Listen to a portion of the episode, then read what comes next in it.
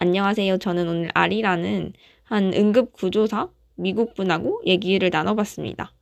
이분은 파라메딕이라고 영어로는 일컬어지는데 응급구조사시래요. 이게 뭐냐면 저도 몰라서 여쭤봤는데 구급차를 운전을 하시는 그런 직업이라고 합니다.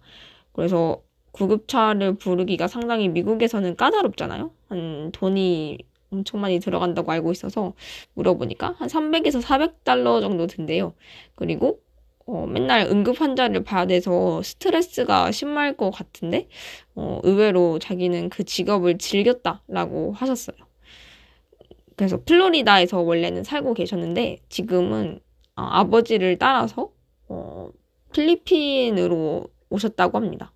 아빠가 은퇴한 외과 의사이신데 근데 원래 필리핀에서 나고 자라신 분이라서 필리핀에 와서 살고 계신다고 해요.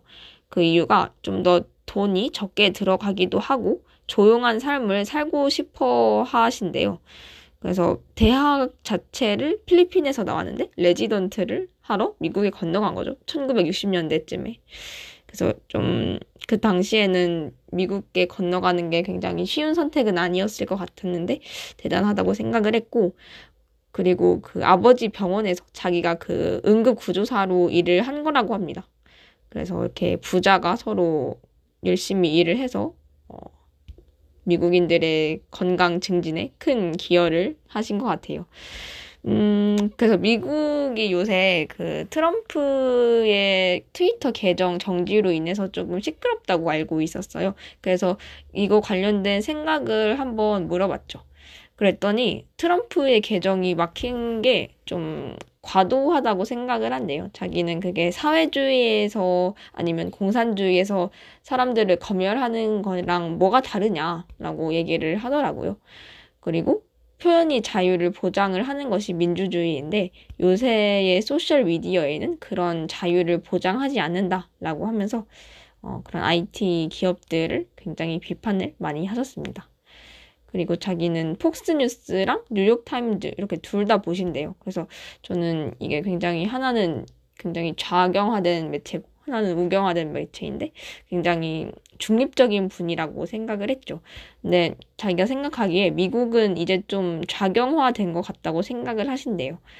대통령도 좌측이고 사람들도 좌측이다 라고 하시면서 음, 미국 정치가 완전히 이제 난장판이다 라고 말씀을 하셨어요.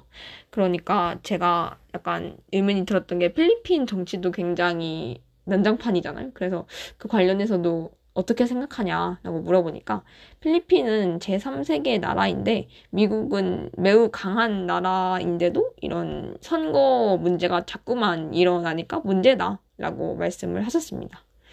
음, 그리고 이외에도 자기 취미 관련해서 얘기를 하셨어요. 뭐 스쿠버 다이빙, 캠핑, 그리고 번지 점프 이런 active한 활동들을 하는 게 취미셨는데 이제는 못해서 정말 재미없는 나날을 보내고 계신다고 해요. 그리고 식당하고 헬스장이 닫힌 거는 거기도 마찬가지라고 했고 그리고 정부가 천만 명 분의 백신을 확보를 했대요. 그래서 자기는 백신을 맞기만 기다리고 있다라고 얘기를 했습니다. 그리고 요새 한국이 좀 투자 열풍이 불고 있잖아요. 뭐 주식, 비트코인, 뭐 부동산 투자, 뭐 그런 게 뭐 좀 열풍이라서 필리핀은 어떤지 물어보니까 사람들이 좀 가난한 사람들이 많아서 좀 투자할 돈이 없나 봐요. 필리핀 사람들은.